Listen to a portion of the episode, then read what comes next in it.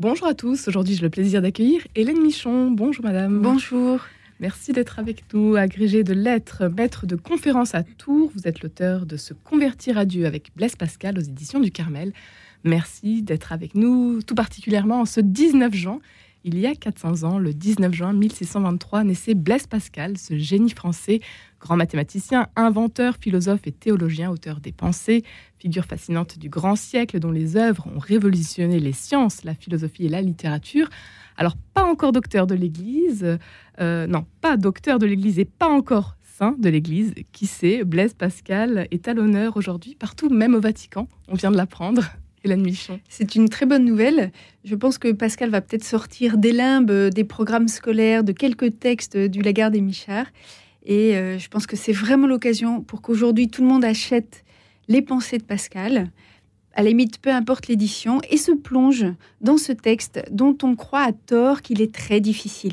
Il y a des textes faciles, il y a des textes un peu moins faciles, et puis il y a quelques fragments difficiles, mais ça vaut la peine. Ce serait sans doute la meilleure manière de célébrer l'anniversaire. Ça vaut la peine. Les jeunes aujourd'hui ont...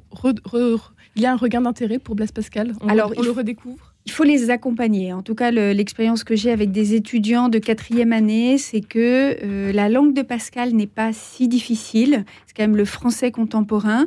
Il n'y a pas d'érudition, il n'y a pas de notes de bas de page. Donc il faut un petit accompagnement, il faut se lancer, il faut perdre la peur. Et puis, euh, et après, euh, je dirais qu'il y a un dialogue qui s'instaure entre l'auteur et son lecteur.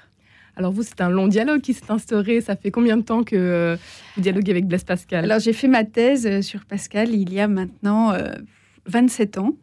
Donc ça a été une, belle découverte. J'étais très contente de fréquenter un très grand. J'avais été initiée donc par Jean Ménard, le, grand pascalien. Les études pascaliennes avaient connu un grand essor au XXe siècle. Et moi, ça a été voilà une lecture en fonction aussi de mes propres questions. Et ça a abouti à mon travail de thèse. Même si après j'ai travaillé sur d'autres auteurs, c'est vrai que ça reste mon, humus premier. C'est vraiment celui qui m'a euh, euh, qui m'a formé, qui m'a forgé, y compris aussi dans ma vie euh, personnelle et dans ma vie de, foi, puisque chez lui c'est indissociable. Je pense qu'il faut informer les téléspectateurs ou les, les auditeurs que il en est de même, je crois, pour toute personne qui lit Pascal. C'est à la fois et de manière indissoluble, intellectuelle et spirituelle. Qu'est-ce qui vous marque chez lui alors lors de vos Alors ce qui ce qui m'a beaucoup marqué, c'est euh, d'abord cette certitude un que la vérité existe, deux qu'on peut la trouver. Hein, et que donc même si euh, il y aura toujours une dimension de quête, on trouve quelque chose et quand ça concerne Dieu, c'est évidemment très intéressant. Et puis c'est à ce point important pour Pascal qu'il entre, dès qu'il a découvert euh, Jésus-Christ, il entre dans une démarche de persuasion d'autrui qui aujourd'hui nous est presque étrangère parce qu'on a oublié cette dimension euh, apologétique des premiers temps. Et pour Pascal, il n'y a pas de solution en dehors de Jésus-Christ, ni pour la vie après la mort, ni pour la vie euh, terrestre. Donc c'est assez euh, stimulant. C'est stimulant pour aujourd'hui. Vous parlez également dans votre livre Se convertir à Dieu avec Blaise Pascal aux éditions du Carmel de, de ce rôle d'anti-tranquillisant. Oui, Pascal pense que l'état naturel de l'homme est celui de se poser des questions. Alors, il utilise le terme d'inquiétude. Je veux rassurer aussi les auditeurs, il ne s'agit pas d'angoisse, mais il s'agit effectivement de se lever le matin en, abordant cette question du sens, hein, et puis de manière de la prendre de manière très très systématique. Quel est le sens de ma vie, hein, au-delà de quel est le sens de la journée? Et donc je crois que euh, quand quand on se pose des questions, Pascal vient en résonance, et quand on ne s'en pose pas, il les suscite.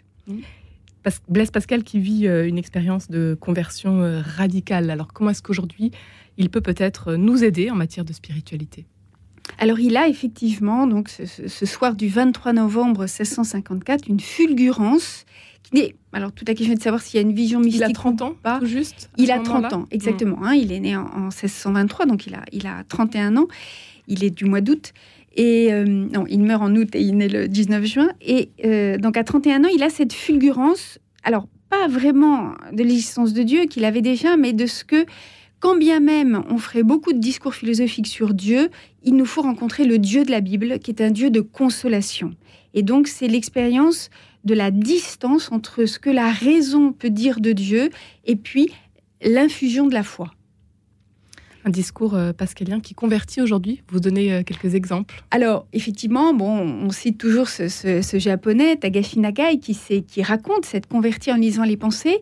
Il y en a beaucoup d'autres. En tout cas, moi, les échos que j'ai autour de moi, aussi bien de collègues que d'étudiants, c'est que la lecture ne laisse pas indifférent.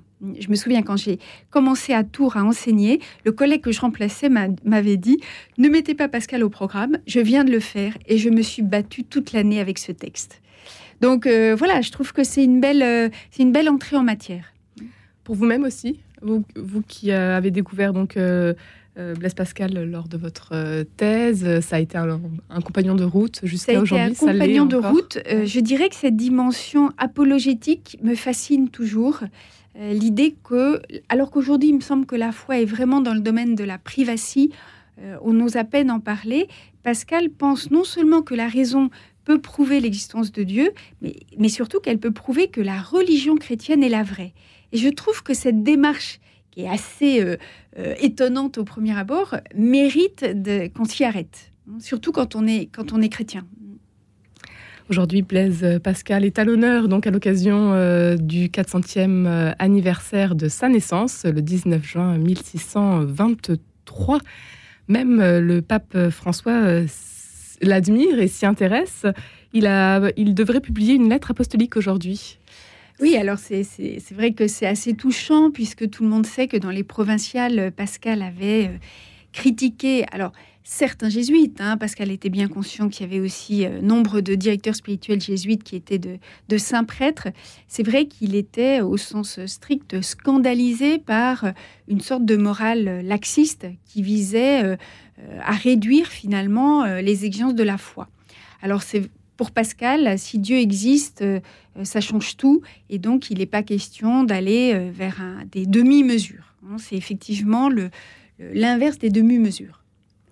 Ce Blaise Pascal, qui, ce génie français qui touche tout le monde, on peut le dire aujourd'hui, bah, écoutez, je pense que ceux qui ne le lisent pas, qui ne le connaissent pas, là, ils ont du mal à mesurer son influence. Mais je ne crois pas que ce soit une lecture d'abord euh, que le livre vous tombe des mains, même si c'est pas une lecture de plage, peut-être pas, ou en tout cas à 15 h de l'après-midi. Mais je crois que voilà, celui qui va, qui va s'y intéresser, il prendra, chacun prendra euh, ce qui l'intéresse. Et comme ce sont des fragments courts, en tout cas si je me réfère aux pensées, euh, il me semble que là, euh, voilà, c'est très ouvert comme lecture. On peut le prendre, le laisser. On n'est pas obligé de faire deux heures de Pascal d'un coup. On peut se lever, lire un fragment chaque matin. Et je pense qu'à la fin de l'été, on, aura, on aura avancé. Par quoi euh, est-ce qu'on pourrait commencer si on n'a pas encore lu Blaise Pascal? Quels seraient peut-être vos conseils de lecture? Alors, il y a un petit texte que je conseillerais beaucoup, qui est La vie de Pascal par sa sœur aînée, Gilberte, hein, qui est un texte d'une quinzaine de pages. Euh, qui, alors au début, on l'a considéré comme très hagiographique. Maintenant, les historiens trouvent que finalement, c'est un très bon texte. Euh, ça raconte notamment la mort de Pascal, très, très touchante, hein, puisque Pascal ne peut pas communier. Alors il dit, si je ne peux communier dans la tête, qu'on mette un pauvre à côté de moi, qu'il reçoive les mêmes soins que moi, et je communierai dans le corps de l'Église. Donc je pense que ça, ça montre toute l'humanité du personnage, et c'est sans doute une bonne entrée en matière. Et puis pour euh, les euh, chrétiens, les catholiques tout particulièrement, euh, vous le disiez, cet apologiste de la foi chrétienne peut faire aussi peut-être bouger, avancer les choses. Exactement. Ça, à mon avis, Pascal fait partie de ceux qui font éclater la séparation entre le monde catho, qui vit, qui aurait tendance à vivre un peu en vase clos, et puis le monde qui suit son rythme. Il nous faut absolument aujourd'hui des ponts, hein, des figures de relais euh, je crois que les pensées de Pascal font partie de ces lectures qu'on peut faire en famille hein, ou entre amis, et puis après on échange. Euh, personne ne peut se sentir exclu. Il y a une réflexion sur la misère humaine qui est très universelle. Et donc finalement, chacun se sentira, à mon avis, rejoint, comme on dit aujourd'hui, par Pascal. Se convertir euh, à Dieu avec Blaise Pascal, c'est votre, euh, votre ouvrage, Hélène Michon. Vous êtes, euh, vous êtes intéressée à Blaise Pascal d'abord en tant que prof de lettres et puis également donc au niveau spirituel. vous, qu'est-ce qui, qu'est-ce qui vous a peut-être renforcé dans votre foi en lisant Blaise Pascal et, son parcours de conversion? Alors, je pense que Pascal répond à des difficultés et des obstacles. bah, tout simplement, quand, on a une période de doute ou qu'on se dit, parce que c'est vrai que c'est un peu étonnant cette foi catholique qui nous dit que Dieu est présent dans l'Eucharistie, qu'on va ressusciter avec son corps. bon, alors quand on voit des intelligences comme ça qui ont passé toute leur vie à essayer de convaincre autrui que c'était vrai, sans que ça lui rapporte rien, moi, en tout cas, pour moi, c'est ce qu'on appelle une preuve de crédibilité. C'est ça me rassure. Je me dis, il y a quand même des gens très très intelligents qui y ont cru. Et puis après, quand on lit Pascal euh, et qu'il affronte avec nous les difficultés, j'ai pas le temps, j'ai pas besoin de Dieu, qu'est-ce que ça va m'apporter? Euh, Ces réponses sont souvent assez convaincantes. Une euh, future béatification, une bonne ou mauvaise nouvelle pour vous, Hélène Michon? Alors bon comment dire, j'espère et j'imagine que Pascal est déjà dans la gloire de Dieu. En tant qu'enseignante dans une université d'État, je ne sais pas si ce serait une bonne nouvelle. J'ai peur qu'il disparaisse un peu plus des programmes euh, qu'il ne l'est aujourd'hui. Euh, mais bon, on fera avec. En tout cas, moi, je, ne milite pas pour parce que je trouve qu'il hum, est auréolé d'un petit nuage euh, de semi-orthodoxie et qui permet souvent de l'aborder avec moins de crainte que s'il était catholique, apostolique et romain ce que confirmerait évidemment sa béatification. Un grand merci Hélène Nichon d'avoir été avec nous aujourd'hui. Je rappelle que vous êtes l'auteur de cet ouvrage Se convertir à Dieu avec Blaise Pascal. C'est paru aux éditions euh, du Carmel. Une euh, belle idée de lecture donc euh, à l'occasion de ce 400e anniversaire, ce 19 juin 1623 naissait Blaise Pascal, ce génie français, l'occasion donc de le redécouvrir et de connaître ou découvrir peut-être également son beau parcours de foi. Un grand merci d'avoir été avec nous aujourd'hui. Merci beaucoup.